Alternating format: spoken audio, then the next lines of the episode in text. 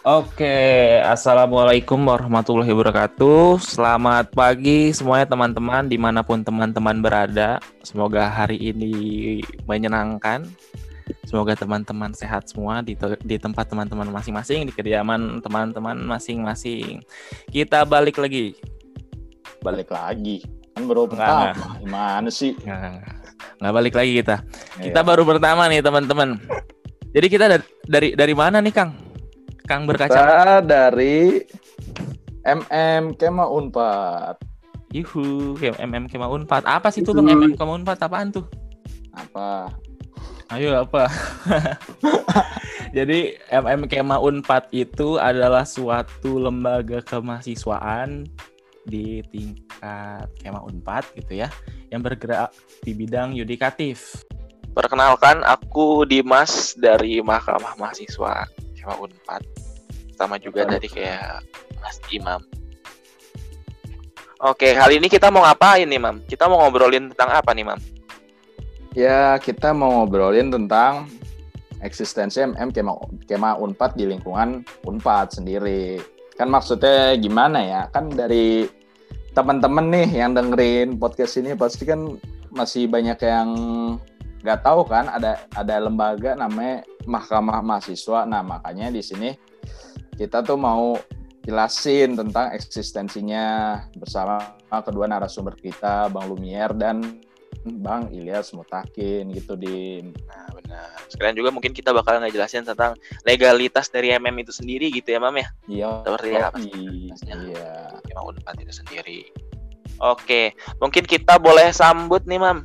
Narasumber yeah. kita, dua narasumber kita. Mungkin pertama boleh Bang Lumier. Silahkan Bang, memperkenalkan diri Bang. Nah, uh, kenalin uh, pandangan teman-teman udah tahu lah di sini dia main jadi ketua mahkamah mahasiswa dari Fakultas Hukum angkatan 2017 makasih oke gimana bang kabarnya sehat bang Alhamdulillah sehat Alhamdulillah oke kita lanjut ke narasumber kita yang kedua nih Mas Imam boleh Bang Ilyas, Bang, memperkenalkan diri. Oke. Halo teman-teman semuanya. Sebenarnya panggilan apa nih buat teman-teman yang mendengar ini? Sobat MM, sahabat MM boleh. apa? sahabat lah, Bang, sahabat. Yang mantap aja, Bang, yang boleh lah. Sobat MM boleh tuh, Bang. Oh, sobat MM ya. Oh, Oke, sobat MM, kenalin nama saya Ilyas Mutakin. Uh, ya tadi jadi ceritain ya saya mantan ketua BPM, oh, bukan mantan ya ketua BPM Unpad 2020 kali ya. Sekarang lagi masa-masa post power syndrome aja nih. skripsi skripsian aja. Gitu. Sehat bang. Sehat sehat. Lah. Oh ya. Pengen narasumber kita di sini sehat-sehat, Dim. Yang nggak sehat UKT kita. Ya, Nanti editor tolong sensor. editor tolong sensor ya. Aduh. Saya masih sayang nyawa saya gitu. Tolong sensor editor jangan begitu maaf nah iya makanya kan disensor kan ada fitur tadi kan yang gue bilang ada fitur cut juga gitu Oke, kembali ke topik pembicaraan kita gitu ya. Ngomong-ngomong tentang MM, ya kan? Pasti banyak juga teman-teman kita yang nanti nonton video ini yang belum tahu MM itu sebenarnya apa sih. Boleh mungkin kita langsung denger aja kali ya dari narasumber kita yang sangat terpercaya Bang Lumier. Boleh Bang mungkin uh, dijelaskan singkat dulu uh, tentang MM ini sebenarnya apa? Uh, iya nih MM Mahkamah Mahasiswa. Mahkamah Mahasiswa ini kan di Kemon 4 diplot sebagai pemegang kekuasaan yudikatif, kekuasaan kehakiman. Udah mulai dirintis sejak 2010, namun peraturannya baru ada tahun 2016 untuk legalitas di lingkungan Kemon 4. Lain hal kalau di dari rektorat. Nah, tupoksinya apa? Yang pastinya untuk menjalankan kekuasaan kehakiman dengan berbagai wewenang.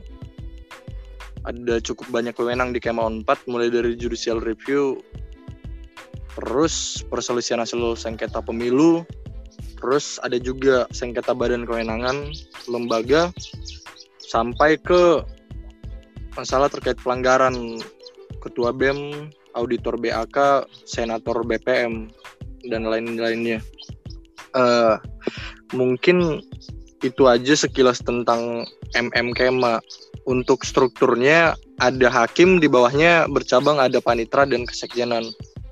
Untuk kesekjenan ada untuk kepengurusan tahun ini ada tiga, Pio, pengembangan organisasi, kemudian ada Kastrat, nah Dimas dan Audrey hmm. salah duanya, terus ada Medvo, ada Geraldio dan Audrey juga salah duanya.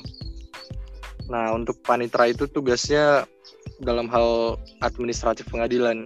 Mungkin itu aja perkenalan singkatnya Mahkamah Mahasiswa. Oke, siap Bang. Terima kasih banyak Bang Wimer atas penjelasannya, jelas banget ya penjelasannya. nah, ngomong-ngomong tentang pembentukan ya, tadi aku tertarik banget tuh. Eh, katanya ini tuh sudah dirancang dari 2010 gitu ya, terus ada peraturannya tahun 2016 gitu Bang ya. Kalau Wimer benar ya? Iya. Iya, betul. Iya.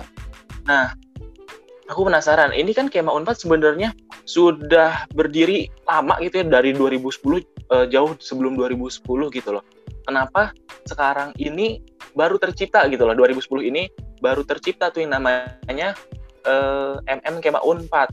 Aku penasaran apa sih pentingnya MM dalam trias politika di lingkungan kampus ini gitu kan? Apa sih bedanya ada MM atau nggak ada MM gitu? Mungkin kita boleh tanya ini langsung ke Bang Ilyas gitu, Mam ya? Iya, boleh. Boleh Bang Ilyas mungkin. Okay. Ya, terima kasih uh, Imam sama Dimas ya. Iya, Dimas. Jadi ya. jadi uh, tadi ya sedikit koreksi sebenarnya MM itu uh, sudah diwacanakan dalam bentuknya namanya naskah akademik di tahun 2010 ya. Sekarang yang nyusun itu kan beliau sudah jadi sudah jadi dosen FH lah dan kebetulan saya kenal dengan tim-timnya dengan beliaunya sendiri gitu. Jadi sejak 2010 sudah diwacanakan dan baru jadinya benar-benar tahun 2016 gitu. Makanya kan perdas Kema Unpad itu baru ada tahun 2016 gitu. Prosesnya panjang tuh, artinya udah enam tahun lah kurang lebih. Gitu. Oke kalau kita lihat uh, perdas ini kan sama kayak UUD 1945 ya, gitu kan. Jadi dasar-dasar negara, dasar-dasar kemahasiswaan, gitu kan, fungsi-fungsi kelembagaan semua ada di sana, gitu. Terus tadi kalau pertanyaannya uh, seperti apa nih MM gitu atau mungkin sekarang implementasinya seperti apa gitu. Saya rasa uh, ini yang jadi PR kita bersama-sama termasuk ke teman-teman kali ya gitu. Satu uh, kita nggak bisa bilang MM itu penting atau enggak kalau misalnya kayak M4 nggak tahu sendiri. Oh, bahwasannya di M4 itu ada MM loh. Gitu karena sebenarnya bisa jadi ya sejak tahun 2016 Unpad ini udah punya MM udah punya lembaga yudikatif gitu dan bisa jadi ini terdepan lah kita dibandingin mahasiswa mahasiswa lain di kampus-kampus lain. Belum tentu kampus-kampus besar lain punya lembaga yudikatif gitu. Rata-rata penyelesaian permasalahan sengketa itu larinya ke kongres gitu. Makanya mungkin salah satu pembentukan MM ini kita nyontek dari UI gitu ya, yang sebelumnya memang sudah ada MM gitu. Dan MM di Unpad ini kan sebenarnya punya dua kamar ya sebenarnya. Dia bisa menyelesaikan masalah nah, kayak seperti Mahkamah Agung atau mungkin Mahkamah Konstitusi. Dia punya keadilan untuk memutus perkara uh, apa pemira gitu ya. Dan juga bisa perkara dengan peraturan kemahasiswaan. Gitu. Nah uh, jadi PR sih menurut saya seperti itu sih. Orang-orang nggak ngerti nih uh, fungsi MM apa aja maka jadi tugas kita sama-sama nih sebagai orang-orang yang ada di kampus gitu ya. Apalagi teman-teman yang sekarang mainnya di dekat kampus ya. Supaya tahu nih oh permasalahan di mahasiswa apa aja sih supaya nanti lari bisa ke MM yang setiap tahun ada kan biasanya perama atau mungkin permasalahan uh, pemira di fakultas itu kan kalau nggak salah ribut juga. Gitu kan biasanya kan kampus-kampus yang suka ribut ada tuh fakultas-fakultas apa gitu kan A, gitu. kita nggak usah sebut ya. Artinya kalau MM hadir di sana bisa dirasakan manfaatnya gitu. Udah eksis. Gitu. Cuma kan sekarang permasalahan adalah uh, yang jadi lucunya adalah ketika MM nggak kerja gitu dalam arti nggak kerja ya berarti bisa dibilang orang-orang sudah taat hukum gitu. Karena nggak ada dipermasalahin gitu kan. Justru ketika justru akan aneh ketika MM banyak kerja artinya ini kok mahasiswa ribut mulu sih? Gitu. Kok mahasiswa ternyata bersengketa mulu berkonflik mulu gitu. Jadi ada gap yang cukup besar dan cukup lucu menurut saya sini. Ketika MM nganggur nanti dibilang kok MM nggak kerja? Ya padahal nggak ada masalah hukum. Tapi ketika MM banyak kerja artinya kita harus sanksi kok mahasiswa kerjanya ribut mulu ya? Gitu. Kebayang ya? Oke, kebayang. Oke, berarti yang bisa aku simpulin gitu Bang ya. Sebenarnya mungkin baru terasa apa ya kebutuhan adanya MM itu mungkin di 2010 gitu ya. Berangkat dari uh, kekhawatiran dari kema uh, Unpad itu sendiri akan pentingnya fungsi MM itu sendiri gitu Bang ya. Makanya harus diadakan gitu ya. Tapi kalau kalau ditanya penting atau tidak ya sangat penting gitu bang ya. Uh, terus sekarang tugas kita ya sebagai MM dan uh, sebagai orang yang melaksanakan itu gitu ya berarti gimana sih caranya biar uh, Kema itu paham apa itu MM gitu kan apa tugasnya gitu. Mungkin tadi yang abang bilang juga betul tuh. Uh, apa banyak teman-teman uh, dari fakultas mana fakultas mana mungkin sering berseteru gitu ya. Terus kok tapi MM ini tetap sepi gitu istilah jobnya gitu ya. Mungkin karena itu tidak ketah uh, ada tidak ketahuan dari mereka sendiri gitu bang ya? Mm. dari tugas MM ini sendiri. Gimana menurut Bro Imam? Apa ingin berarti kalau kita nggak ada kerjaan ya kemungkinannya ada dua di antara emang nggak ada masalah apa emang nggak tahu. orang-orang pada nggak tahu mm itu dia tugas kita tuh. Iya. Makanya kita buat podcast ini bang ya. Iya. Makanya buat okay. podcast. Oke. Terima kasih bang Ilyas atas jawabannya. Keren banget. Dan aku sangat setuju dengan bang Ilyas. Mungkin uh, Mas Imam ada yang ingin ditanyakan atau ingin dibahas nggak nih mas? Uh, gini deh, gini bang, kan uh, kita tuh kalau ngomongin MM tuh sebagai pengadilan itu tentunya kita apa ya nggak jauh dari sesuatu yang disebut uh, hukum gitu. Nah kan di sini nih apa ya namanya? Di MM itu kan sebagai suatu lembaga legil sebagai suatu lembaga kelengkapan di Kema Unpad kan, tentunya legalitas menjadi suatu hal yang penting. Seperti kita ketahui, untuk legalitas sendiri itu MM Kema Unpad berjalan dengan dasar dibentuknya aturan dasar Kema selanjutnya dispesifikan dalam peraturan mahasiswa nomor 2 tahun 2016 tentang MM. Nah, berarti kan itu udah ada tuh di peraturan nomor 2 2016 tentang MM tapi tuh masih banyak apa kerancuan sama kosongan hukum tuh bang perihal berjalannya mahkamah mahasiswa. Nah, terus uh, dari saat ini in, internal uh, apa kami dari internal mahasiswa menilik bahwasannya mahkamah mahasiswa itu tidak dapat membentuk uh, satupun peraturan internal dikarenakan tidak ada peraturan yang menegaskan tata cara pembentukan peraturan organisasi.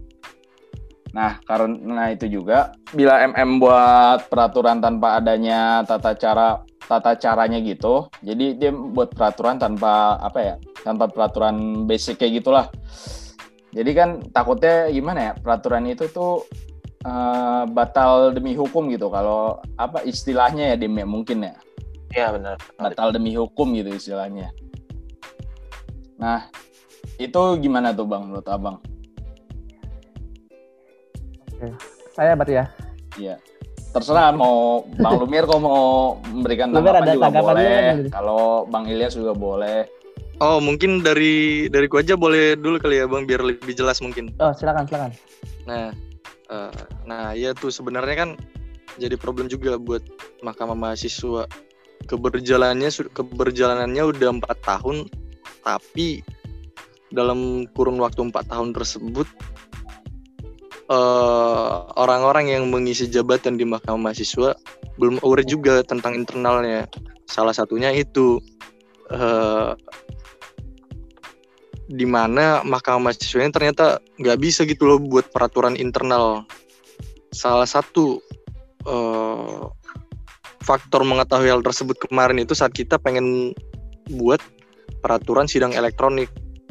Nah, di situ kita teman-teman dari Kastrat juga saling kaji mengkaji bagaimana sih tahapan membuat peraturan dan segala macamnya, kesiapan regulasi regulasi-regulasi apa aja yang udah ada di MM Kemau 4. Nah, ternyata ketika kita dari internal MM Kemau 4 akan membuat peraturan, kita tuh kan menilik Undang-Undang Nomor 5 Tahun 2014 tentang P3M, pembentukan peraturan perundang-undangan mahasiswa.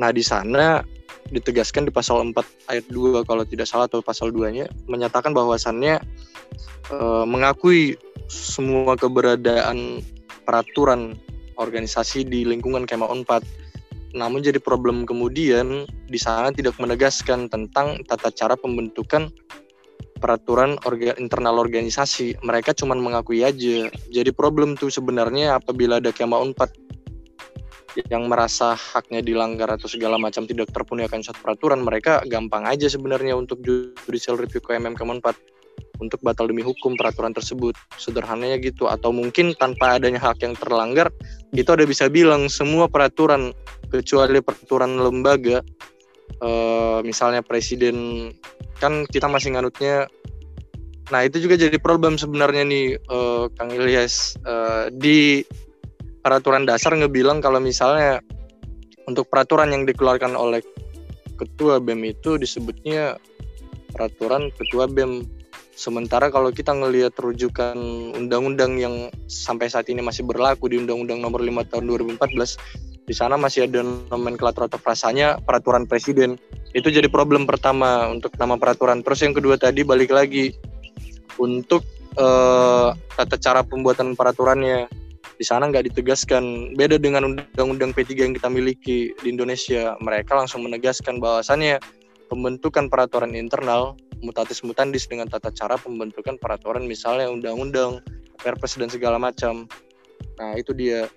Karena akan jadi masalah juga masa sebuah organisasi badan kelengkapan yang ditugasi sebagai pengawal konstitusi melakukan perbuatan hukum yang tidak sesuai. Misalnya membuat peraturan yang mana dalam hal tata cara pembuatannya itu tidak sesuai dengan atau tidak ada tata cara pembuatan yang mengaturnya. Jadi problem juga kan masa mereka yang mengisi jabatan di mahkamah mahasiswa yudikatif tidak mengerti tentang hukum. Nah gitu mungkin kan. Terus yang berikutnya itu ada juga masalah terkait mahkamah kehormatan mahkamah mahasiswa MKMM nah di undang-undang di peraturan mahasiswa nomor 2 tahun 2016 menyebutkan bahwasannya ada struktur atau alat kelengkapan mahkamah mahasiswa namanya MKMM Mahkamah Kehormatan Mah Mahkamah Mahasiswa. Fungsinya apa? Buat mengadakan uh, pemeriksaan kode etik terhadap hakim-hakim. Nah, jadi problem problem kemudian di undang-undang tersebut dinyatakan bahwasannya MKMM ini akan diatur lebih lanjut dalam undang-undang. Sampai sekarang MKMM tersebut keberadaan statusnya belum jelas karena belum ada undang-undangnya tentang hal tersebut. Mungkin itu jadi kritisi uh, dan jadi pertanyaan buat teman-teman di ini sih sebenarnya Kang di teman-teman di BPM gimana sih sebenarnya? Jangan sampai nanti MM ini hanya untuk istilahnya penggembira aja cuman suatu lembaga agar bisa mewujudkan konsep teori politika di Kemon 4 aja.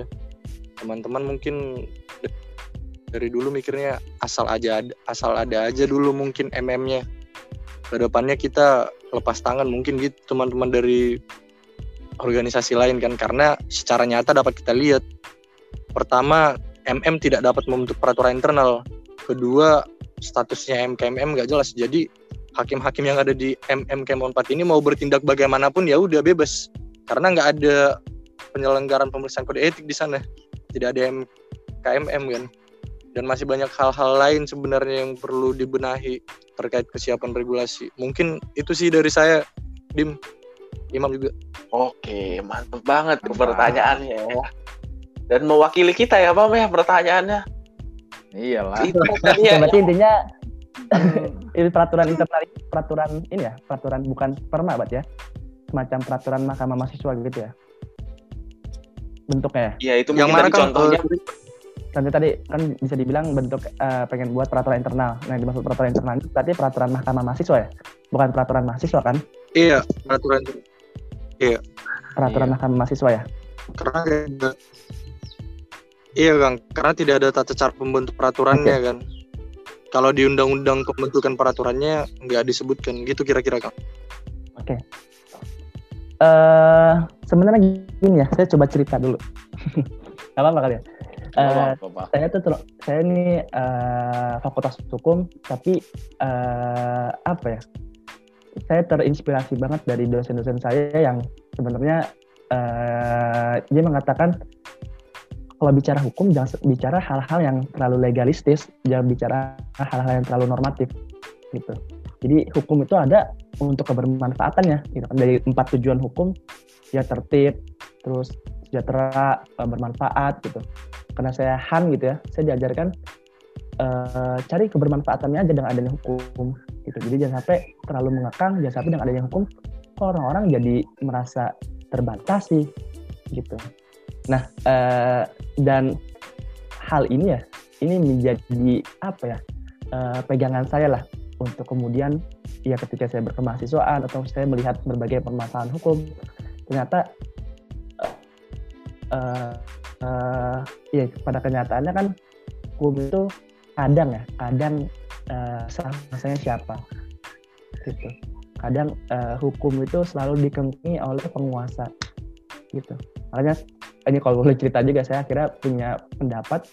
Percuma nih kayaknya gue belajar hukum jauh-jauh tapi ternyata yang buat hukum itu sendiri penguasa. Yang sering mengakangi hukum penguasa gitu. Jadi artinya gimana kalau caranya gue punya kuasa juga punya ilmu hukum juga gitu. Jadi biar seimbang. Nah nah eh, coba kita masuk ke masa ini kalau saya sendiri eh, melihat ini adalah oke di aturan bicara seperti itu gitu. Artinya eh, ketika teman-teman ingin menghadirkan kebermanfaatan harus punya willingness sendiri gitu jangan sampai kreativitas teman-teman, passionate teman-teman, rasa-rasa teman-teman terbatasi oleh adanya hukum tersebut gitu. Karena sebenarnya hukum kan juga juga bilang kan eh apa eh, nulum delictum si- sine puna sine lagi ponali. Saya lupa urutannya apa dulu. Eh, artinya sebelum kalau nggak ada aturannya ya nggak apa-apa gitu kan. Jadi ini kan pasal 1 ayat 1 ya di KUHP ya. Kalau sesuatu yang delik yang diatur sebelumnya gitu, ya itu berarti bukan bukan peraturan. Nah dalam arti ini ketika teman-teman nggak ada nih masih ada kekosongan hukum terus teman-teman melakukan hal tersebut yang sama kayak misalnya dalam Islam sesuatu itu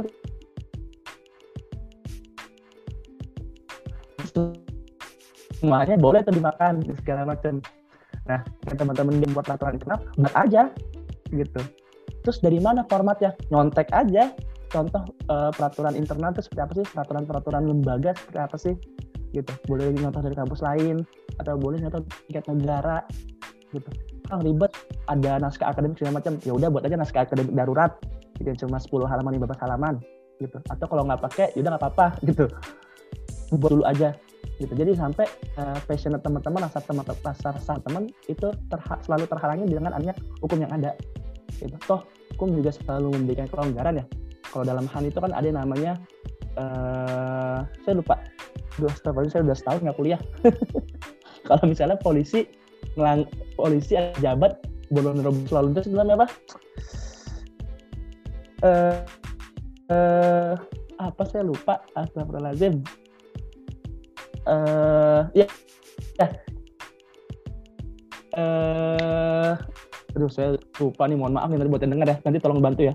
Jadi intinya eh sebenarnya hukum itu bisa di lagi kalau saya, saya menganggap hukum itu bisa diakal-akalin bisa dicari celahnya. Makanya tugas pengacara kan mencari celah hukum ya. Gitu. Kalau misalnya hukum apa kata undang-undang ya nggak laku tuh kerjaan penguasa. Oh, kerjaan penguasa kerjaan para uh, uh, lawyer advokat. Karena kan tugas lawyer adalah mencari celah hukum memberikan argumen memberikan penafsiran dan lain gitu.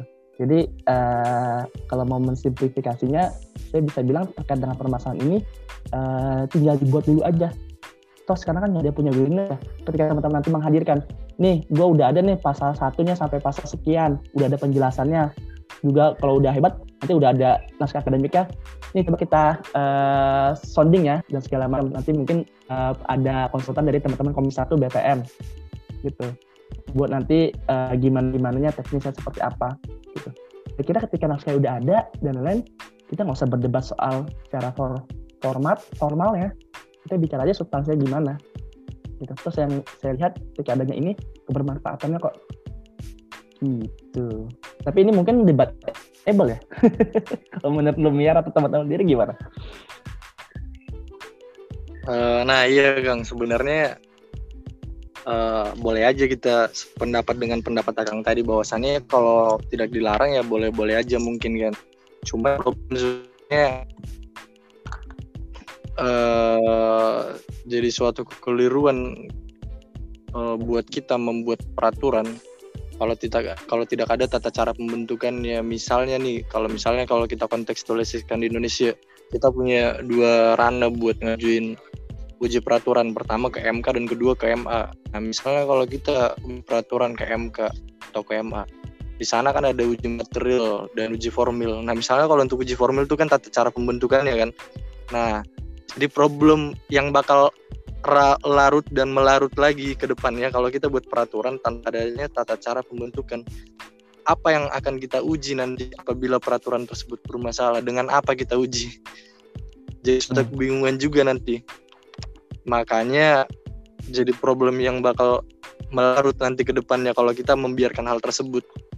Kalau tadi Akang bilang kalau tidak ada yang melarang ya yowes ya kita lakukan. Mungkin menurut menurut saya itu jadi kekeliruan sebenarnya. Mm-hmm. oke ini sebenarnya menarik untuk ya. Untuk ke depannya karena kita basisnya masih hukum kan. Uh, saya coba tadi saya lupa menjawab terkait dengan uh, P3 ya karena itu sebenarnya kan tanggung jawab BPM juga dan sempat ini PR bertahun-tahun ya gitu. Jadi sebenarnya uh, keberlanjutan peraturan pembentukan perundang-undangan atau sebenarnya kalau di nasional kan 1211 ya nomor 12 tahun 11 tentang terkait dengan peraturan pembentukan undang-undang. Yang saya lupa di di revisi tahun berapa. Nah tapi intinya ada 2019 ada ya? Iya di revisi tapi kan cuma sebagian ya. Gitu. Uh, ini sebenarnya sudah dikerjakan sama BPM cuma gitu ya cuma uh, kemarin nggak selesai gitu. Kita kemarin produk hukumnya ya alhamdulillahnya perama gitu ya perama perma perama saya itu yang ada online segala macam coblos e-vote dan segala macam itu alhamdulillah selesai gitu. Nah, tapi yang terkait dengan P3 ini yang sedikit terkendala lah karena tadi ya uh, bingung nyari referensi gimana. Lalu ini juga isinya kan kalau kita ngeliat baca undang-undang yang 12-11 ya itu cukup banyak ya ratusan halaman dan kita mengatur sampai detail-detail ya teknis-teknis bikin peraturan itu gimana sih gitu kan penjelasan itu artinya apa sih? Pasal satu itu saya gimana gitu. Bedanya terus secara hierarki masing-masingnya formatnya gimana? Gitu dari mulai perdas perma gitu kan sampai peraturan-peraturan tingkat fakultas gitu. Dan intinya saya coba bisa bilang mungkin sekaligus minta maaf kali ya buat teman teman mendengar. Ini nggak selesai sudah dua tahun berarti dari tahun 2019 dari BPM Gelora Suara mungkin di Foxtrot sampai mungkin nanti insya Allah diselesaikan mungkin ya mungkin teman-teman juga bisa bantu didorong juga tuh buat BPM 2001 untuk menyelesaikan. Yang uh, intinya sih kemarin saya tidak menyelesaikan kami ya kami tidak uh, nol lah. Jadi udah sekitar 60-70 persen lah walaupun memang akhirnya nggak selesai gitu. Nah sekarang pilihannya benar kata Kang Lumer uh, kalau kita pakai kacamata kebermanfaatan lebih bermanfaat mana nih? Uh, peraturan internal didahulukan atau peraturan yang dari BPM dulu yang didahulukan gitu kan ya Jadi kita harus menimbang-nimbang dulu nih. Oh, kayaknya lebih bermanfaat peraturan BPM. Nah, yaudah berarti sembari diselesaikan gitu ya. Kan maksudnya kita nggak uh, keberjalanan peraturan itu panjang ya. Saya kira ketika teman-teman memulai gitu ya, uh, saya juga sebenarnya pesimis kalau misalnya ini bisa selesai setahun gitu. Jadi kan bisa dimulai ngedraftnya, jadi BPM-nya jalan, teman-teman MM juga mungkin bisa jalan itu secara simultan gitu. Jadi jangan sampai satu nunggu nah ini PR-nya bisa tiga tahun empat tahun nih. Kalau misalnya nunggu yang BPM dulu selesai baru nanti yang MMM selesaiin gitu. Jadi menurut saya sih tetap jalan dua-duanya sambil mungkin nanti ya terkait dengan uh, yang mana yang duluan ya kalau dari kebermanfaatan mungkin BPM-nya duluan yang diselesain tapi kan enak kan momentumnya enak ya ketika yang BPM selesai peraturan pembentukan undang-undang selesai yang MM udah ada nggak kosong banget. Gitu. Terus eh oh tadi saya lupa. Saya baru searching tadi namanya diskresi ya. Ketika tadi pejabat mau nerobos lalu lintas segala macam artinya kebermanfaatan diutamain. Itu disclaimer aja. Terus tadi saya mau bicara apa ya? Eh peraturan oh itu dulu sih. Enggak. Gimana Hen? Atau teman-teman nih Dimas sama siapa? Saya lupa Imam Cukup, cukup rumit juga ya bang. Iya ya, cukup rumit juga ya. Benar-benar rumit lu. Sebetulnya tapi yang kalau itu yang dari pertama tadi abang ngomong apa? Emang kalau nggak ada yang mengaturnya ya berarti kalau dari Bang Ilyas tentang peraturan internal MM itu ya selama nggak dilarang kenapa enggak gitu ya Bang istilahnya ya. yang dari itu. Karena eh saya tadi mau mau cerita juga ya, sumber Iya. hukum itu bukan cuma soal undang-undang loh gitu. Kita mengenal sumber hukum kan eh, yang kita pahami aturan aja. Tapi sebenarnya sumber hukum itu ada banyak gitu. Ketika teman-teman eh, mendengar kata eh, kata profesor dan segala macam itu sumber hukum gitu. Terus teman-teman eh, ya kalau dalam hukum itu ada ada beberapa hal ya sumber hukum gitu. Jadi eh, saya kira ketika menyempitkan makna sumber hukum itu dilihat aja undang-undang ya ya nggak tepat gitu. Walaupun sebenarnya nggak salah juga.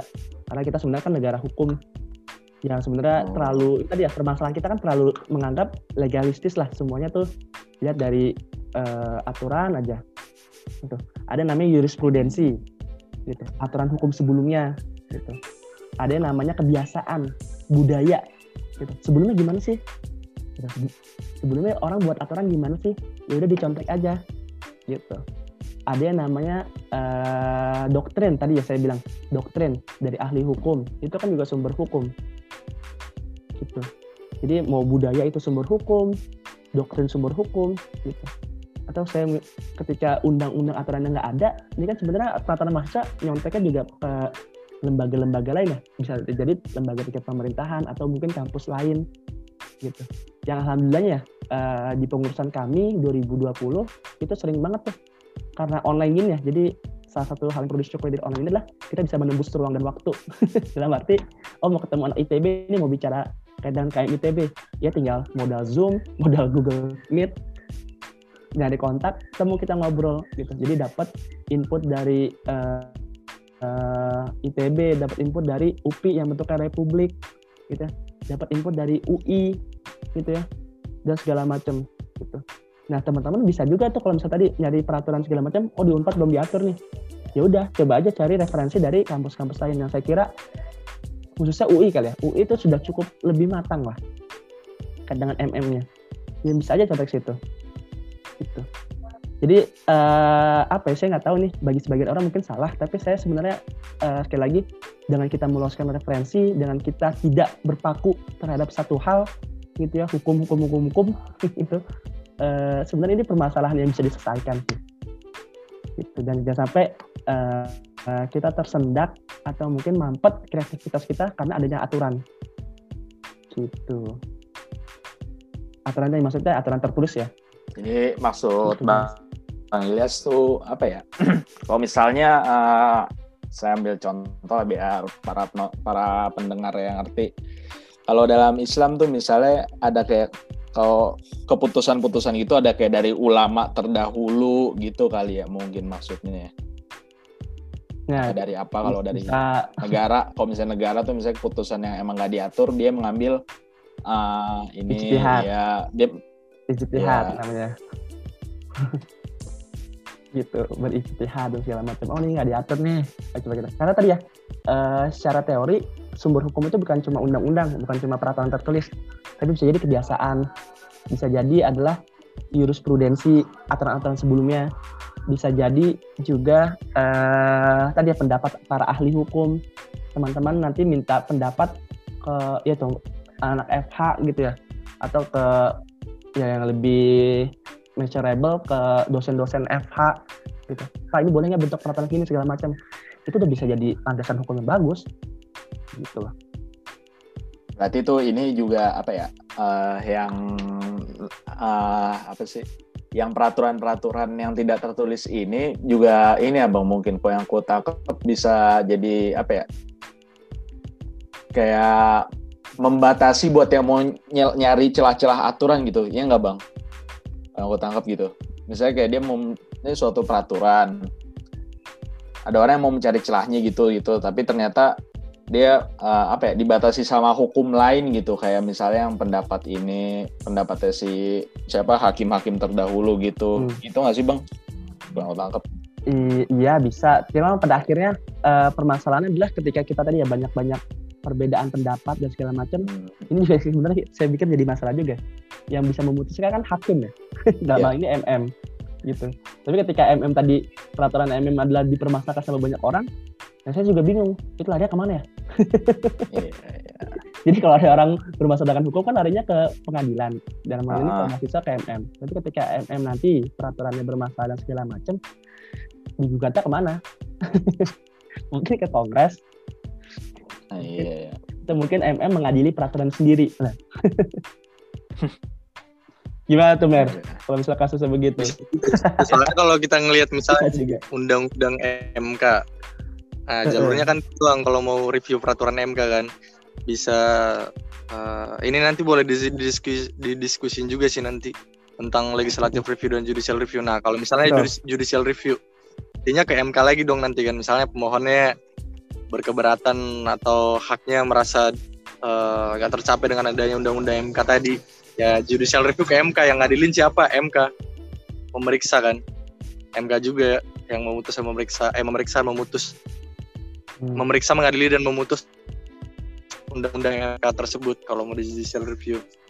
Nanti yang review misalnya kalau dia diputus nih eh, pasal-pasal apa aja yang bermasalah nanti balikin ke DPR DPR yang ubah lagi kan gitu nanti nggak apa-apa sih kayak MK karena mereka yang pegang ini kan kekuasaan kehakiman juga itu dia nanti Hmm. Oke, berarti nggak apa-apa tuh bang ya. Kalau istilahnya masalahnya MM, ya MM nanti yang istilahnya pakai judia, ju, apa, judicial review itu bang ya tadi ya. Iya. Proses pengujian peraturan perundang-undangan yang lebih rendah terhadap peraturan yang Iya. lebih tinggi gitu bang ya. cuman kan jadi Judicial Iya, review. Cuman yang perlu diperhatikan palingan kan cuman ini doang sebenarnya objektivitas hakim karena yang mereka periksa adalah peraturannya mereka sendiri. Hmm. Hanya itu saja menurutku yang jadi persoalannya. Dan patut dikawal kalau misalnya kejadian ya yang seperti itu. Betul. Sekali. Berarti Gimana? pada dasarnya kembali ke petinggi gitu kan, Bang? Pada dasarnya kembali ke petinggi. Oke. Dari Dimas gimana? Ada pertanyaan lagi?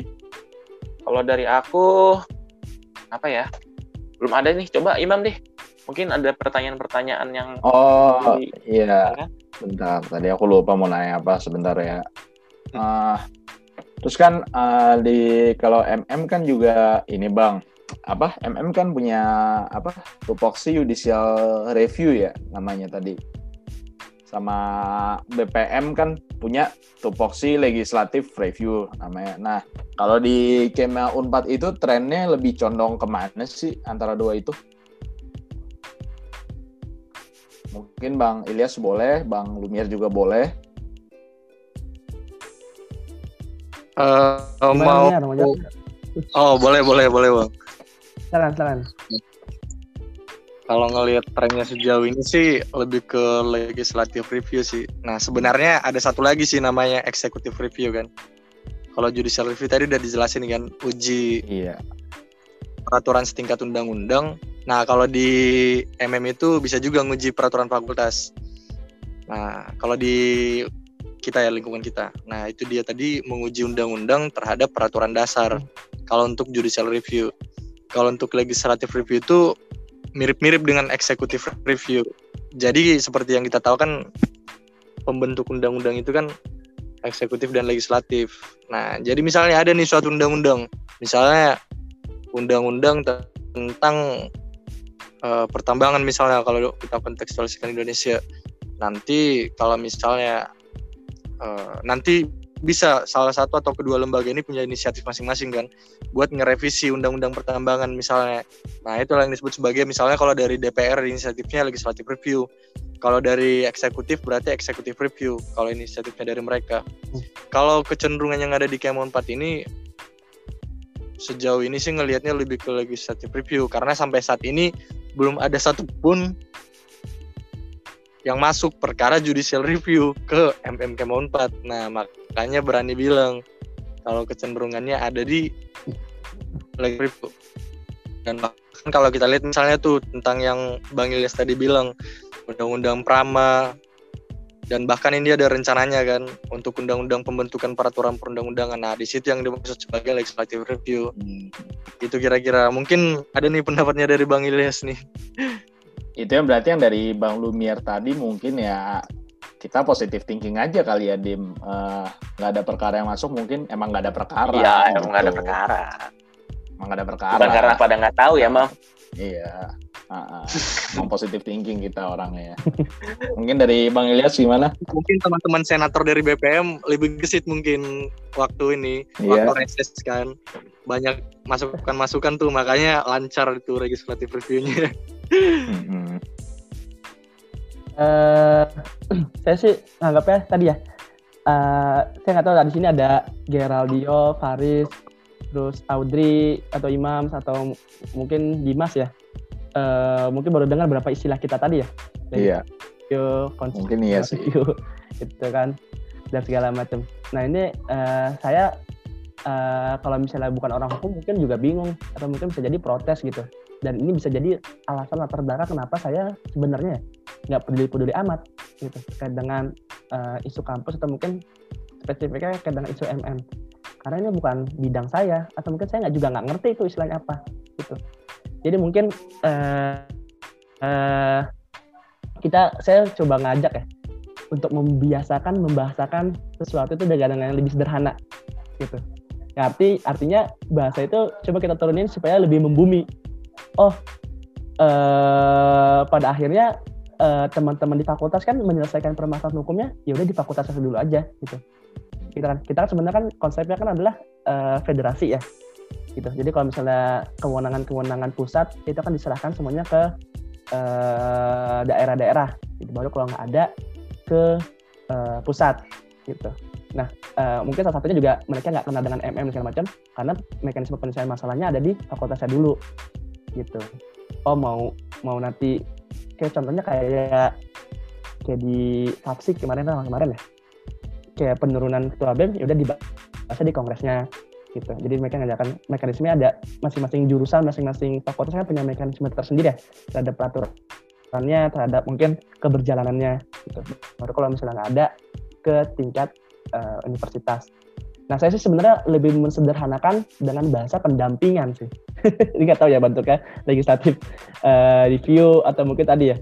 Karena uh, ketika kita tadi ya melaksanakan uh, pendampingan atau mungkin tadi ya reses gitu ya. Orang kan tanya mungkin reses kalau misalnya BPM reses mendengar kalau kalau kesah orang terkait dengan uh, aspirasi sifatnya uh, fasilitas atau mungkin peraturan itu kan dengar langsung.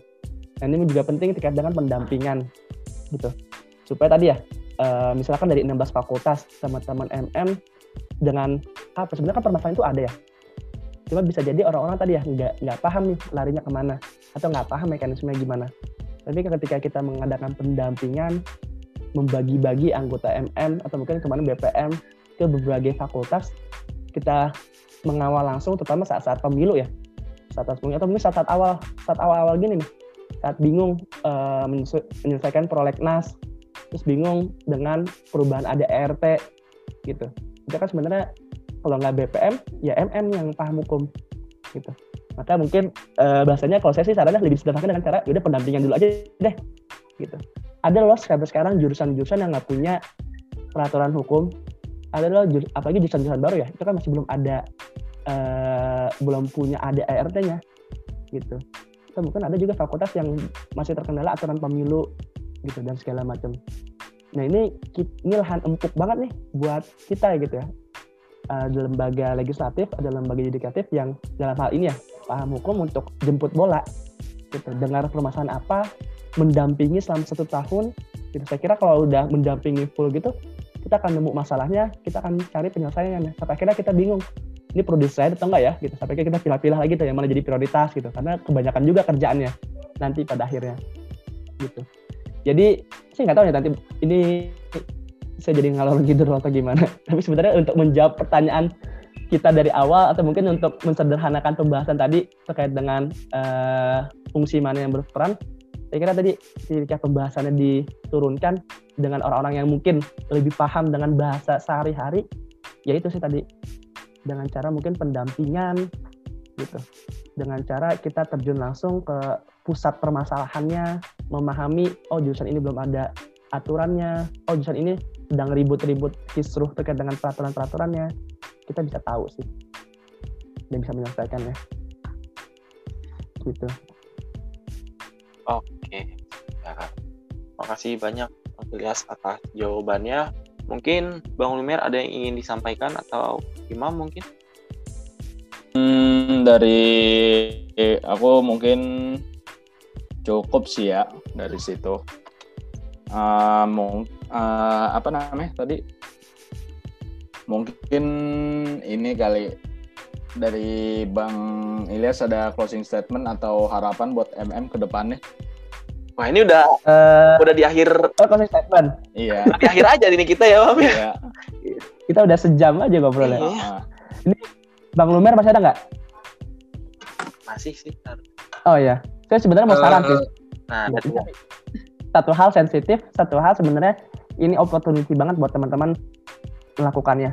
Apalagi di awal tahun ya kalau bisa kalau sekarang teman-teman lihat ya tadi uh, saya tertarik dengan Imam tadi bilang sedikit bilang terkadang UKT gitu segala macam UKT itu kan ada tanggung jawab rektorat ada satu sisi tanggung jawab BEM kalau teman-teman lihat hari ini kok BEM begitu banget ya dan segala macamnya gitu. Nah teman-teman harus pandai-pandai tuh melihat posisi. Ketika masalah UKT MM ini bisa ngapain sih gitu. Oke cuma peraturan gitu. Oke kita nggak bisa turun langsung buat advokasi dan segala macam tapi ada peran MM nih yang bisa diambil gitu. Kalau teman-teman lihat perdas gitu ya pengunduran diri atau mungkin pemakzulan ketua BEM itu salah satu lewat MM kan? Gitu. Sekarang lagi lagi ribut nih orang-orang nih. Oh gimana sih ini? Nggak becus dan segala macam. Ya udah satu bulan belum ada kabit belum ada ini segala macam lalalala coba kalian mainin peran ya kalian terpikirkan ketika hal ini terjadi emang harus ngapain? Ini saya udah kasih kata kuncinya ya. Untuk mengkreativitas saya segala macam silakan teman-teman gitu. gitu. Ya artinya setiap hal setiap uh, permasalahan itu bisa banget kita masuk loh. Tergantung kita satu punya keberanian atau enggak. Yang kedua ya langkah politik kita pada akhirnya gimana gitu. Saya selalu melihat suatu permasalahan masih ada nih wewenang kita sampai mana sih? Termasuk soal permasalahan kisruh BEM ini sekarang ya gitu. Oh kalau pengunduran diri ketua BEM kita masuk dulu ke BPM, BPM mungkin nanti kita rekomendasi MM, MM nanti teruskan ke kongres dan segala macam. Kalau MM bisa ngompor-ngomporin, saya jadi jelek nih ya. itu bisa aja. Contoh ya, contoh nih contoh gitu. Bisa aja gitu. Atau permasalahan lain dia saya kasih contoh. Tadi pendampingan-pendampingan itu bisa. Ya artinya kalau teman-teman ingin meramaikan politik kampus biar dinamis, biar tadi ya biar eksis, ya bisa aja dimainkan gitu asal teman-teman tahu batasannya sampai mana dan kita menganggap ya ini kan sebagai pembelajaran aja sama-sama gitu saya nggak tahu nih omongan saya taruh di akhir aja apa? Bisa disensor lah bang. Gak apa-apa ini mah santai. pembelajaran aja ya. Iya. Maksudnya ya itulah uh, uh, harus jeli melihat peluang setiap permasalahan pasti kita harus cari tahu oh kita bisa berperan sampai mana ya? Kayaknya ada nih yang bisa kita cari-cari. Gitu. Ya artinya saya menganggap diam itu bukan suatu pilihan sih. Kayak teman-teman melihat masalah, terus teman-teman memutuskan untuk diam, gitu. Padahal kan saya diajarin, oh kalau nggak bisa pakai tangan, pakai mulut. Kalau nggak bisa pakai mulut, minimal kita pakai hati lah. gitu kan. Dan kita melihat masalah ini, oh kita punya tangan nih untuk melakukan sesuatu. Coba kita lakukan. Gitu. Yang pada akhirnya, kalau tadi ya konteksnya adalah ketua BEM, bukan BEM yang kita serang, bukan personal yang kita serang, tapi lembaganya yang kita coba awasin semoga semoga ini memberikan semangat buat kita semua gitu uh, ya sebenarnya kalau tadi bicara closing statement makasih buat uh, Dimas buat buat Imam Geraldio Faris Lumer Audrey gitu ya atas kesempatannya saya jadi terhormat jadi pembicara pertama. Ini mohon maaf telat 15 menit 20 menit gitu. Eh tadi mungkin eh ketika teman-teman melihat masalah sebenarnya nggak bilang tepat nggak bilang salah juga sih. Saya selalu melihat permasalahan itu apalagi bicara hukum ya, selalu melihat dari kacamata kebermanfaatan.